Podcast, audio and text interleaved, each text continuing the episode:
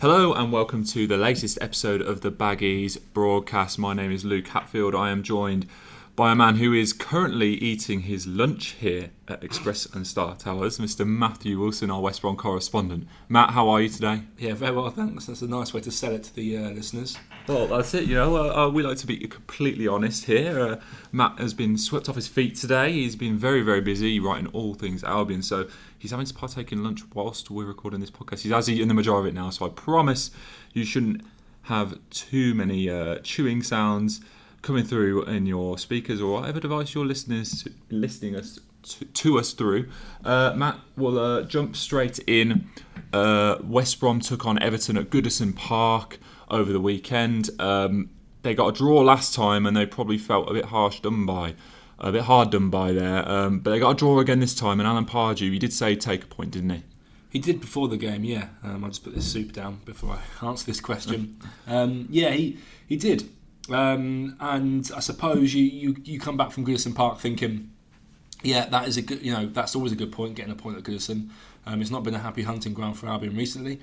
And you look at Everton's team, it is brimming with talent, and they've spent nearly £50 million on attackers already this window.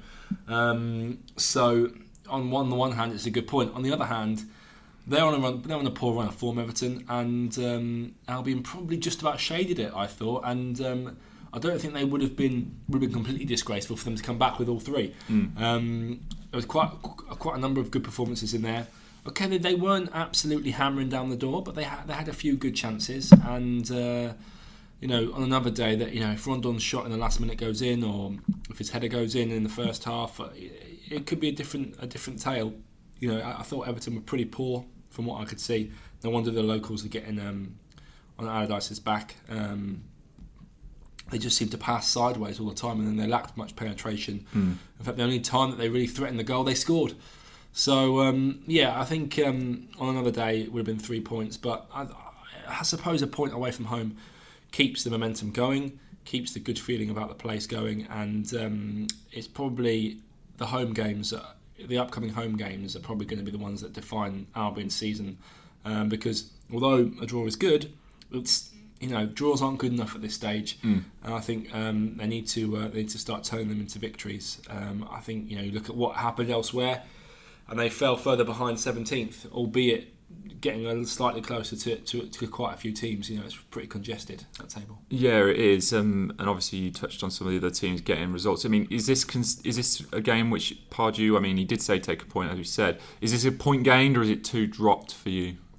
I wouldn't say it's two dropped, because it's not like they were, you know, 3-0 up or 2-0 up and cruising. Even when they were 1-0 up, it always felt like Everton could get back into the game.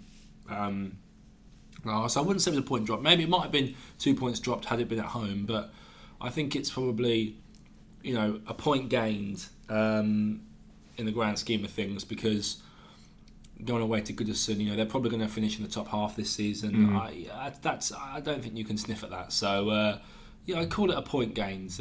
But as I said, positives there to be had. That's it. And one of them, of course, Jay Rodriguez netting once again. It's good to see him scoring, especially, you know, taking a chance like he did. I mean, we've not seen too many goals from open play for the strikers this season, but it's nice to see Jay Rod really getting in and hitting the back of the net. Yeah, it was a good finish. He still had a lot to do. I mean, it was a great all-round team goal, to be honest. Rondon's hold-up play in the centre circle was fantastic. He drew about three defenders into him and just squeezed it through to Kukoviak, who's, you know, first-time ball the outside of his boot. I'm sure everybody listening to this has already seen it. It's absolutely superb.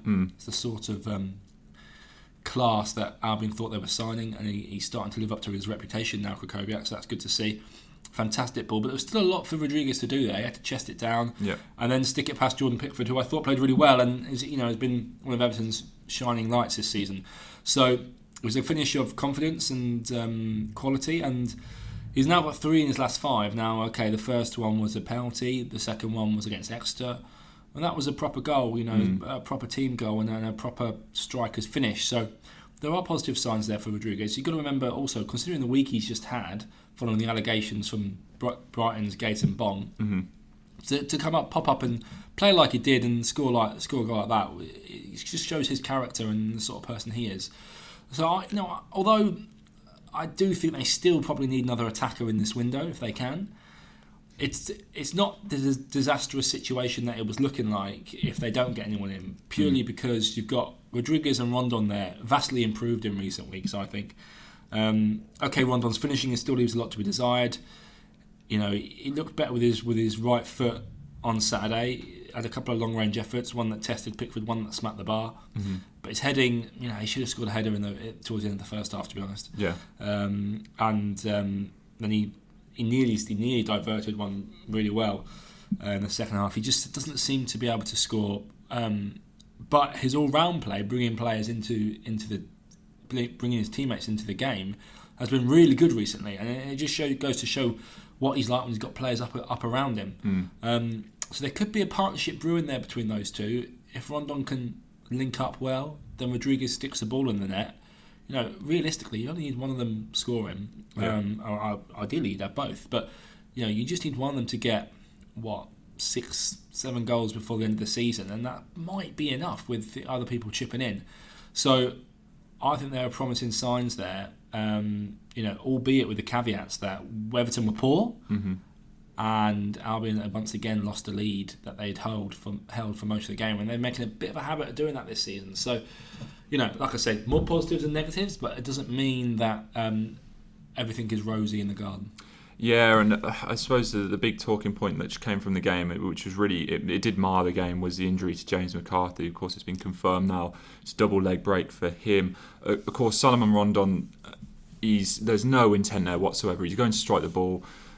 McCarthy just beats him to it, doesn't he? And you just got to hope that, A, McCarthy obviously recovers from this injury because, at the end of the day, no one wants this kind of injury, but also that Solomon Rondon, it's not going to affect him too much. Yeah, it was a horrible injury. Like you say, not Rondon's fault at all. I don't think he even knew McCarthy was there. McCarthy, he's pulling the trigger as McCarthy gets his foot in, and it just so happens that McCarthy's leg is planted as Rondon kicks him. Yeah. And that's what causes this. This double leg break, which is horrible to see. I thought Rondon's reaction says it's told you a lot about the man. Mm-hmm. He was absolutely distraught, and he almost couldn't carry on. Fair play to him, he did. I thought his response to that as well was impressive. He carried on and he got back up to speed pretty quickly. I thought the first 10 minutes after that, I was watching him quite closely, and he looked a bit of a shadow of the player that he'd been for the rest of the game. But then he started getting back into his hustle and bustle after that. After the game, Pardew said, he's okay, I've spoken to him. This is Rondon, of course. McCarthy had to be rushed to hospital. So I think Rondon will be all right after that. Obviously, our our wishes go with McCarthy, because that's a horrible, horrible thing to happen. A double leg break, tib and fib. He's going to be out for a year. So it's a tough one for him to take. I suppose it's on days like that where the result is pales into significance compared to an injury like that. It was also nice to see Rodriguez going over to him and comforting him when he had his injury. I thought you can tell that the Albion squad are full of good blokes, as it were. There's a lot of good characters in that dressing room, and I think that's probably will help them in the run in.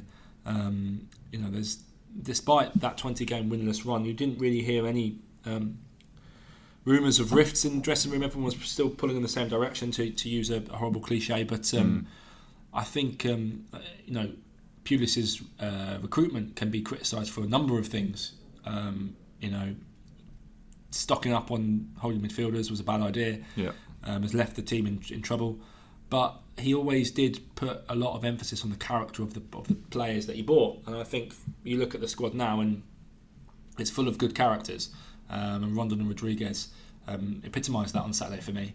And in a week where we all remembered Cyril Regis and what character he was, I thought that was more than anything else perhaps a fitting tribute to Cyril's, I suppose, humane outlook on life more than anything else. Yeah, and you touched on Cyril then. The Premier League, of course, making the move to give tribute to him after some questions last week about whether that would be the case or not. Was it a good tribute? Goodison, obviously West Brom have something planned for the Southampton game, but it was a good tribute, right? It's a fantastic tribute at Goodison, and Everton are a proper club and they do things the proper way. Their fans are class, I think, and the fact that they let Albion take the banner into the away end, the fact that they did announced the minute's applause before the Premier League before the Premier League bowed to media pressure and did it as well on Friday, just goes to show what sort of club they are. As for the nationwide tributes, I was frankly appalled that the Premier League and the Football League didn't decide to do anything for Regis, and the Premier League, at least they bowed to pressure and said, yep, okay, we will do something, this man deserves something.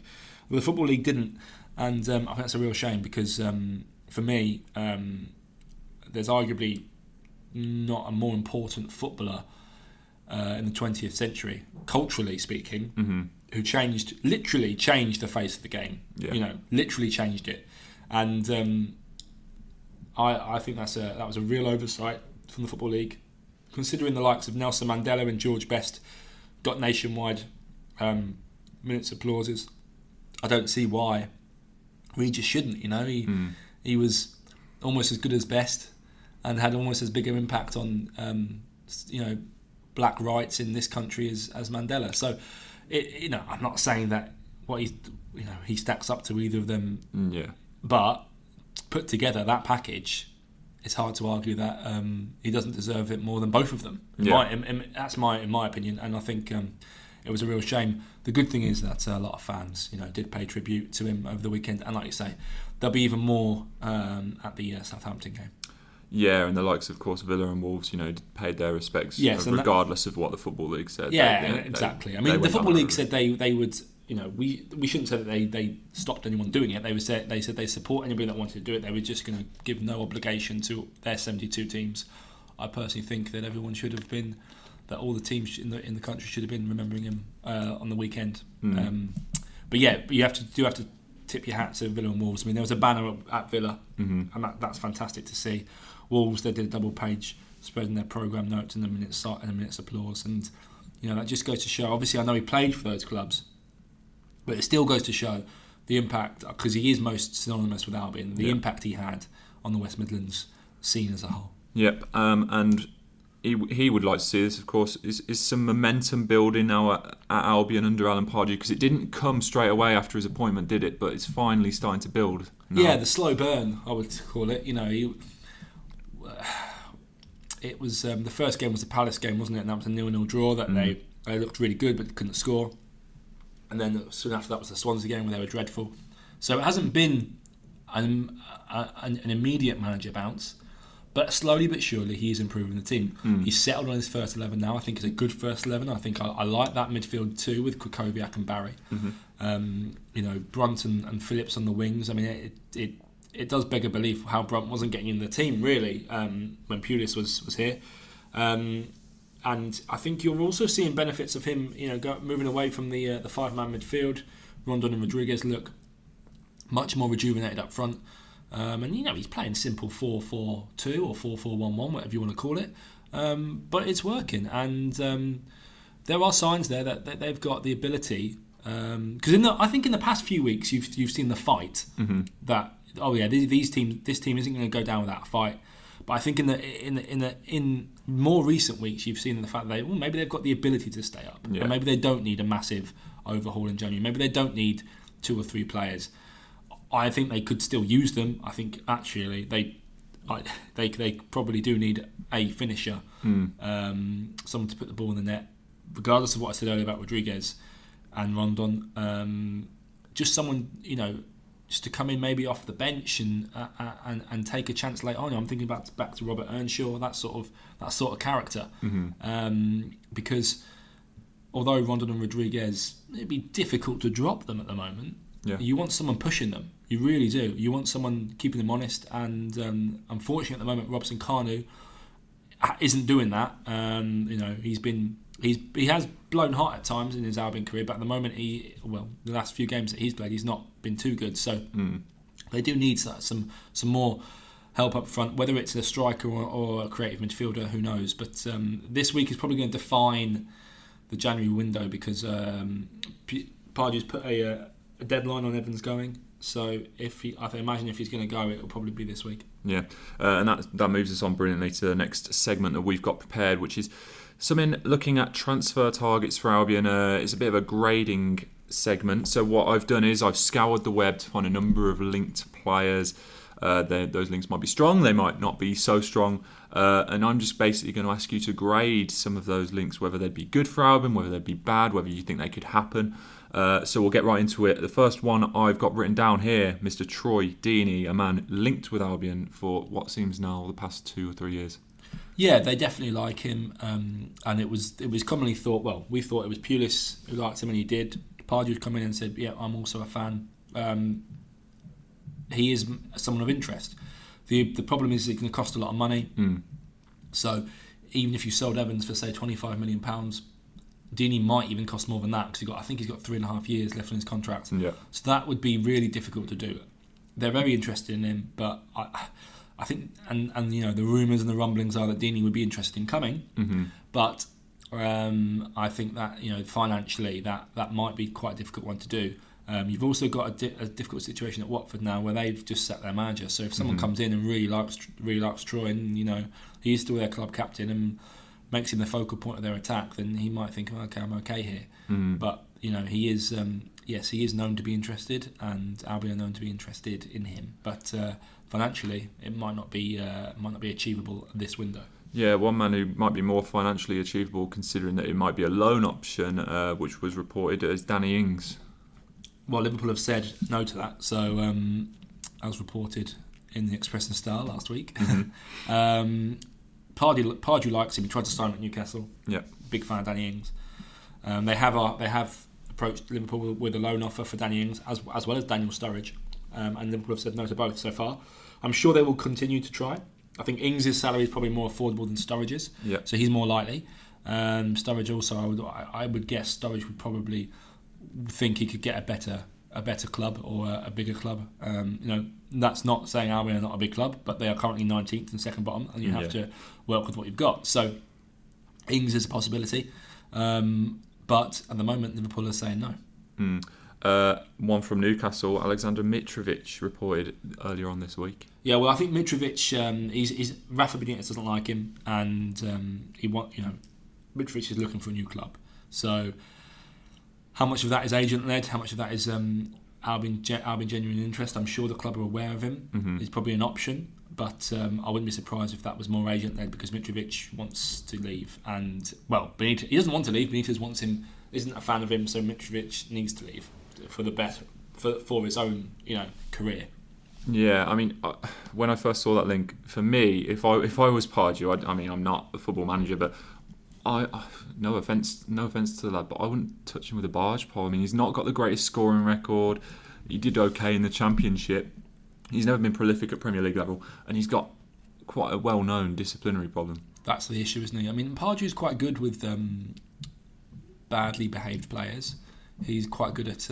He's got a history of putting his arm around their shoulder and doing quite well with them.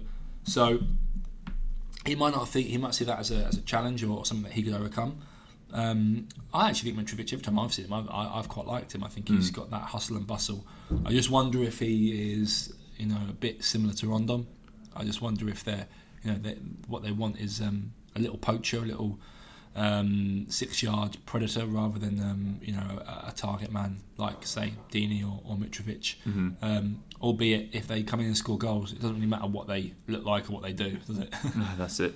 One man West Brom fans will be familiar with, probably not for the right reasons, given that he played for Wolves, Benikofobi. I mean that link has been around for a long time. He's certainly somebody that Albion are aware of, but I think that, you know, he can't get into the Bournemouth team as far as I can see.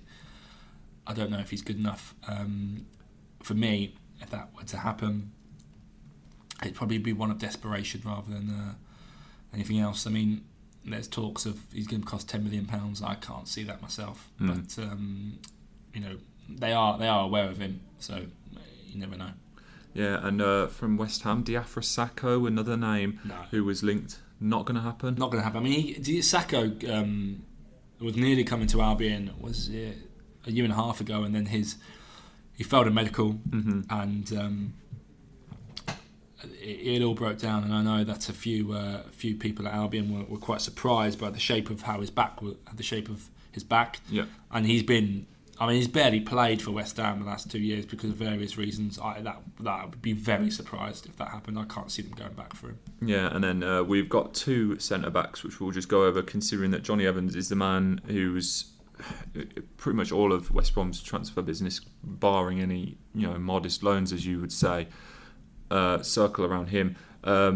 Potential replacements, Aidan Flint from Bristol City. He's pulled up trees at Bristol, to be fair. He's a good goal scorer. Again, they are interested. They are aware of him. It'll just be whether they could. I suppose they could entice him out, but I don't know. I from what I can gather, if Evans goes, the likely outcome depends how much you get for Evans, but the likely outcome would be Ali Gabir from Zamalek coming in on loan to the end of the season, and then you redirect those funds from the Evans sale to the other end of the pitch. I don't think you're in a position now where you want to be spending. How much would Flint cost? 10, 15 maybe. You don't want to be spending the majority of your money on a centre back because you've got Higazi, Dawson, McCauley already there, and then if you can get Gabir in on a loan for 750k, then you do that. Use him as a fourth choice or a third choice, or see how he is. You know, you never know. He might be another Higazi, and then he works his way into the team. But you don't need a. It's not as important as a striker or an attacking midfielder for me. So I'd be surprised if Flint, yes, they're interested, but I'd be surprised if he came this window at all. So I'm assuming I'll get a similar answer if I throw the name Ben Mee out there, considering that he's at Burnley as well. Ben Mee wouldn't come in January. I think it would shock everybody. Alright, so hopefully that's given you guys a little bit of a taste of transfer dealings that could happen, or ones which we think or were rumoured. And Matt Wilson's thoughts on those. One thing we've got now, unfortunately they can't be with us now, but they're going to be recorded slightly separately, so we'll edit in this little conversation. We've got Andrew Turton, who listeners to the Baggy Broadcast will be fully aware of, but we've also got Harry Leather, who works here at Express and Star as a digital journalist. He's a big Liverpool fan. We're going to get a little bit of a conversation with those two guys, previewing the game before we do so with Matt against Liverpool in the FA Cup this weekend. So you can listen to their thoughts about the game now. So I'm here with two big names at the Express and Star. First of all, one you will all recognise, Mr. Andrew Turton, digital journalist here and big Baggies fan. Andrew, how are you? Good, thank you, Luke. How are you? I'm good, mate. Always glad to have you on the podcast. I know. It's nice to be back. That's it. But we're joined by another man who you may not know, who is also a digital journalist here at the Express and Star, and acting head of digital, and a big Liverpool fan, Mr. Harry Leather. Harry, how are you? Hello. Very good, thank you, Luke. Thanks for having me. Not too bad. It's always a pleasure to have people on, especially a Liverpool fan, considering that the Baggies are facing Liverpool this weekend in the FA Cup fourth round. We'll jump straight into it. Harry, we've seen a bit of change at Liverpool this month. Coutinho's obviously gone, but Virgil van Dijk's come in. Have the club really been affected in terms of the way their form's going? Well, we beat Man City and we're the first team to do so, so if anything, who is Philip Coutinho? We don't even need him anymore. The Albion that have him, I think. Oxlade-Chamberlain just as good. Well, it's hard to tell, isn't it? Let's be honest. We've only had the one or two games and we beat City 4-3 without Van Dijk playing. So our attack's just as good. We still conceded 3, but then it's Man City. Most teams concede 3 against Man City. I think Van Dijk, he looked class in his first game against Everton. I think he will make a big difference. So yeah, pretty positive, to be honest. Are you looking forward to the game against the Baggies? I mean, you're at home as well. So well, I'm looking forward to it so much that I've actually given my season ticket away for the match. Probably shouldn't be admitting to that.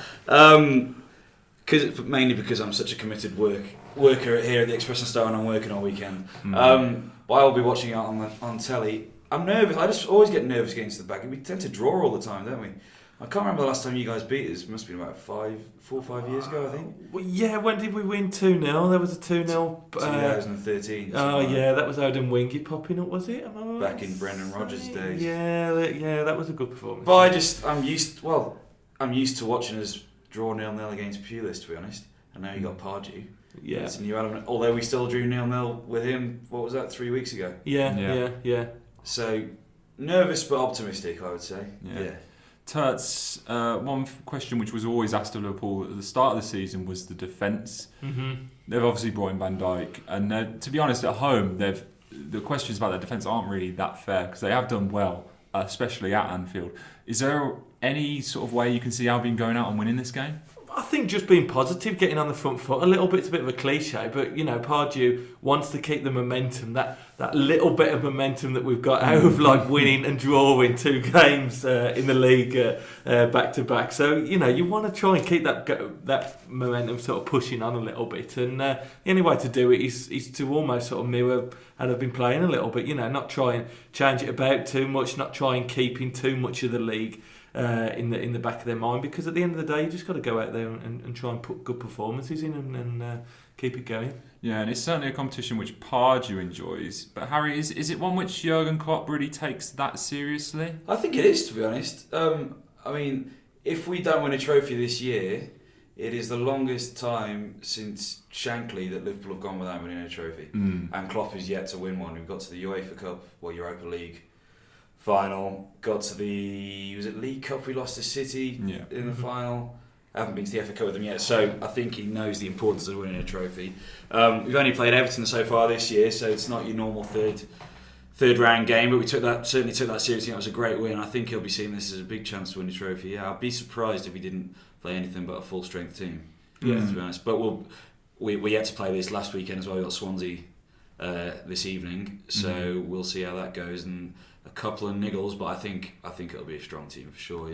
Yeah, and it's weird with Klopp because he hasn't really been under any pressure despite not actually winning anything. Is there pressure going to build from fans if it's another season where, well, not of mediocrity, but of not actually going out and getting a trophy? I think so. I think certainly if we don't, going far in Europe and qualifying again for the Champions League, I don't think he'll be sacked, whatever, but pressure will inevitably build. I know my brother, who goes to the game with me all the time, thinks if he can't sort the defence out this season, he's got to go. So yeah, we need to win. We need to win a big trophy, and that'll just give him that even more time, which he doesn't necessarily need. But it's all very good playing good football, but if you don't win silverware, then what's the point, really? It's interesting though, that 4-3. That's got to give you so much sort of positivity. Yeah, I was bouncing for hours afterwards. I haven't heard that. I mean, Anfield's famous for the atmosphere, but like just about anywhere in the Premier League, Saturday at 3 o'clock, it's quiet and it's crap generally, but the City game there was incredible noise, certainly, and particularly after the derby as well. Mm. So yeah, I think everyone's pretty optimistic now. It's just going to be intriguing to see whether Van Dijk really makes that difference at the back. Mm-hmm. At the end of the day, he still stood in front of Mignolet or Karius, so that's why the baggies, there will be chances, I'm sure. Everybody has chances against Liverpool, it's just whether you can take them when they come. Well, the one thing we've done coming, or Pardew seem to have got right the last couple of weeks, is we've actually got back to being good from set pieces and putting teams under pressure for set pieces. We obviously scored the 2 against Brighton the other week, so maybe that's turned a bit of a corner where for most of this season we appeared pretty lacklustre, really, considering that was like a real focal point of how, you know, we scored a lot of goals. I think Bunty coming back into the team has been a big help for that as well. So if there's one area where we might look to put the pressure on, it could be through. My heart rate generally increases by about 30% every time we concede a set piece still. So yeah, should definitely be putting pressure on there. Yeah. That's it. And Tertz, I mean, Albion haven't got the biggest squad in the world, but you expect to see many changes. I mean, is there anyone you'd really like to see play?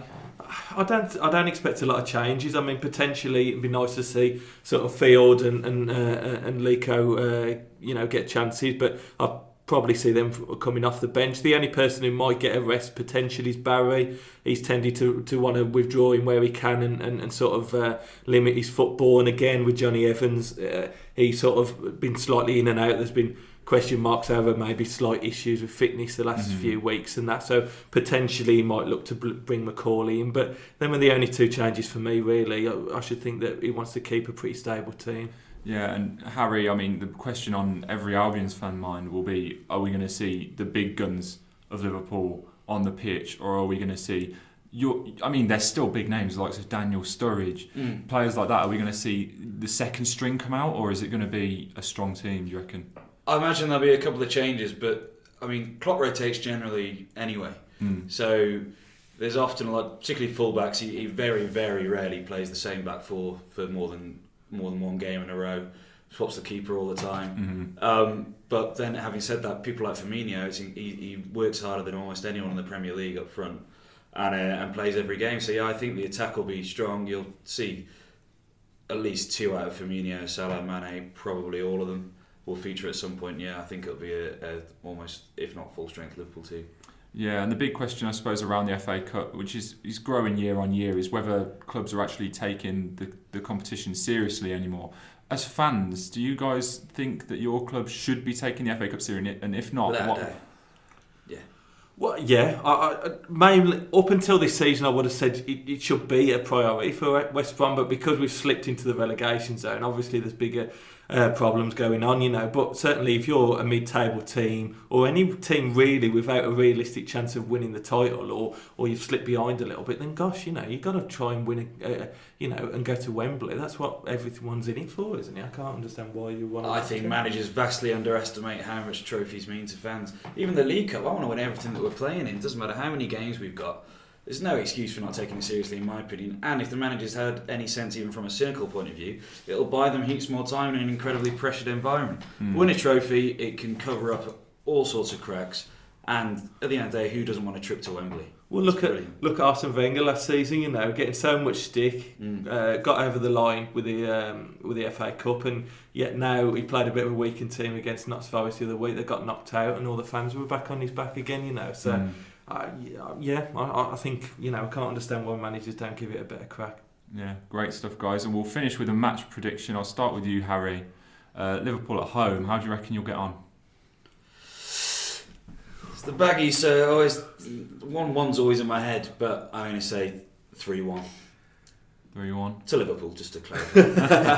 That'd be a fantastic result. I'll take it every day.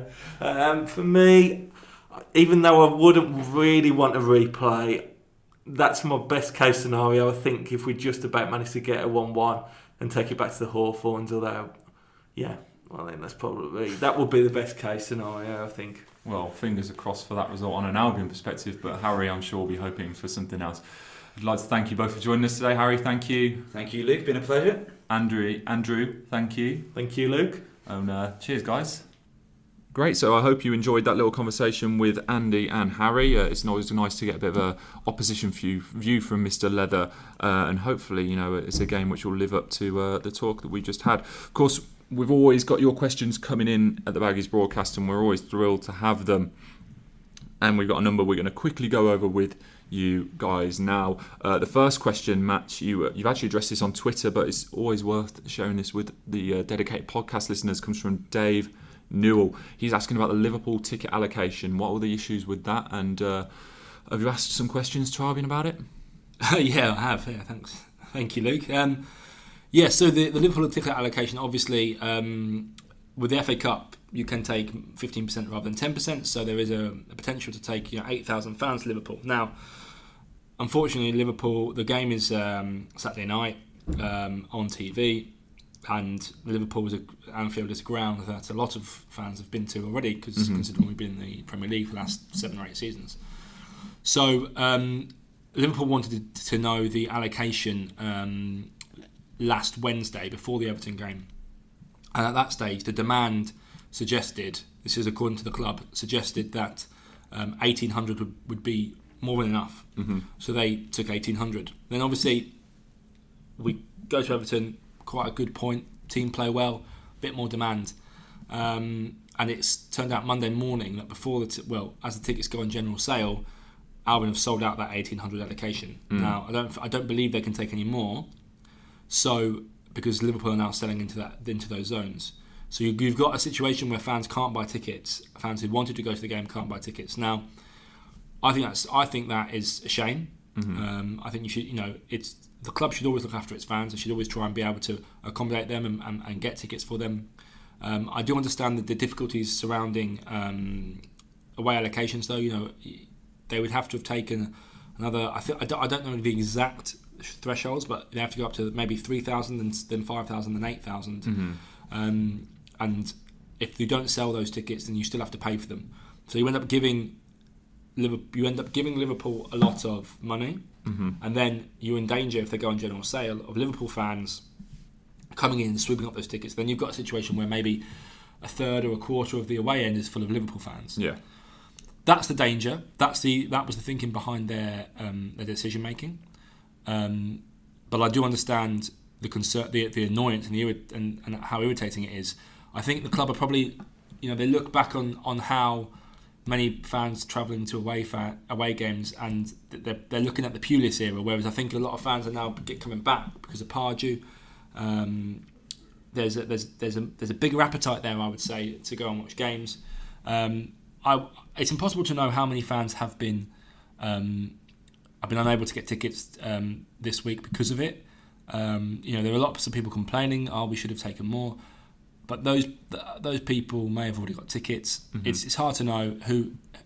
It's impossible to know really how many haven't been able to go because of this decision. I would say that I personally think they could have gone for the 3,000. I think that's the right amount. If they could have gone for the 3,000, yeah. Even though that is nearly doubling what they asked for, I think there probably would have been demands. That being said, I understand the difficulty in making these decisions before the Everton game. If you lose at Everton, mm-hmm. I'd be, they may not have even got 1,800. Fans.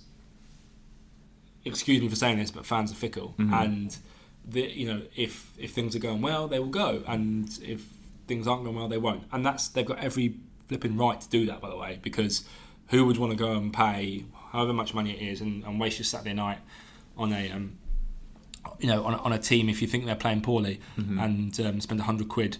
I completely understand why, when you're playing better, you go more. I completely get that. But that means that this away ticket allocation thing is a movable feast, yeah. and you have to make decisions on it. Like I say, I think they probably could have taken the 3,000 fans. I think it's a shame they didn't. Mm-hmm. But because Liverpool wanted to know so soon in advance, that's why this situation's been born about. So there you go. Makes sense. Baggy Andy, he asks, did Alan Pardew know there was no money in the pot for the January window when he took the job? It's frustrating, as we all know a striker is needed, and surely spending 10 to 20 million is a sound investment. Yes, he did. He was told. He was told, unless you can offload players, we've got nothing left. So he was aware of it, and he's... he's never criticised the board because he said, I was aware of that situation. Fair enough. Answered very swiftly. A couple of people, John Francis, one of them, asking about Tyler Roberts' situation. Well, Tyler has come back from his loan at Warsaw. Mm-hmm. So he played his last game for Warsaw at the weekend. He trained with Albion last week. Pardew really liked the look of him. Mm-hmm. He said not only is he one for the future, he could be one to help us this season. Tyler has been tearing up trees in League One, according to Joe Massey, our Warsaw correspondent, who thinks he's got the abilities to play in the Premier League. He's going to train with the first team again this week, I believe, and then there's going to be a decision made on it. The fly in the ointment, as it were, is the fact that Roberts' contract runs out in the summer, so they've got 6 months left. Albion have offered him a new deal. Mm-hmm. He's not so far. He hasn't signed one. Leeds are interested. Rangers are interested. There's a couple of other teams that are interested in him. And it'd be interesting to see where that one goes, because I'd like to see him stay. I think purely based because Joe Massey, who sits next to me, keeps telling me how flipping good he is. But I'd like to see him. I'd like to see him stay if we can, because obviously you want to keep your academy stars on. But it might be a case we don't know the ins and outs of the contract negotiations. We don't know how much he's asking for, what he's asking for. Mm-hmm. He might just want a guaranteed first team football, which Albion probably can't give him. That being said, Pardew likes him. He's taken a look at him, and he's a fan. So. Wait and see what happens with that one. Hopefully Albion managed, the ideal situation is Albion managed to tie him down to a new contract. Mm-hmm. They throw him into the squad, he comes off the bench, and he's that little poacher that I was talking about. He gets a goal or sets up a few goals or whatever, and then we've got another Sam Field on our hands. Mm-hmm. That's the ideal situation. But I don't think Pardew should be criticised if he doesn't decide to do it, because he's obviously he's said quite a few times now, young players' development is going to have to take a back step at this club for the next 6 months whilst we focus on staying up. Mm. So if he doesn't think Roberts is right, just like he doesn't think Burke is right, that's plainly obvious, then he won't play him. And then that might lead to Roberts leaving. That would be a shame. But I suppose Pardew's got to do what he's been brought in to do, which is keep the club up. That's it. And final question here from the Twitter feed at Rondon. Are we selling anyone apart from Johnny Evans? He mentions Livermore and Hal Robson-Kanu. Is there any chance they could leave? I'd be surprised. I'd be surprised if there's any interest in them. Mm-hmm. I mean, there might be a couple of clubs who've made inquiries, but I mean, Livermore especially would probably. There'd probably be a couple of teams who think they could use Livermore as a holding midfielder. But Livermore's only been out of the team for a couple of games, so he's probably not on the radar of many clubs at the moment, because I think he was in the team for a while. So mm-hmm. You've also got a situation where Barry's not that young, and Krakowiak's going at the end of the season. Yep. So if you sell Livermore, then you're then leaving yourself another hole to fill next season in the summer. So I'd be surprised if that happened. Robson-Kanu, I'd be surprised if anyone came in for him. But mm-hmm. That's it. Certainly, plenty of questions, and keep them coming in. And we've got one more here from Sideboard Billy on Twitter. He's asking about the 3 degrees statue. Why aren't the club contributing, or will Albion put some money up toward that statue? No, they won't. And I think the reason behind it is because anyone who's seen the statue will probably realise that doesn't really look very much like the players in question. Mm. And there's a big history, there's a long history behind this statue. It was, it's been going in the pipeline for 4, 5, 6 years now, and the man behind it's got funding from a number of sources, and there is, it's but there's still a bit more money to get. Mm-hmm. Now, I know a lot of fans want to see a statue, but a while ago, Jeremy Peace offered to take this into, because he didn't like the statue, he doesn't think it looks very, very similar to the players in question, Regis, Cunningham and Batson. Mm-hmm. He offered Jim Cadman the opportunity to hand over the reins of this statue to him. They would get a new one drawn up, new one prototyped, and then they'd look after it and probably put it at the Hawthorns. Cadman declined, and he's now trying to get it...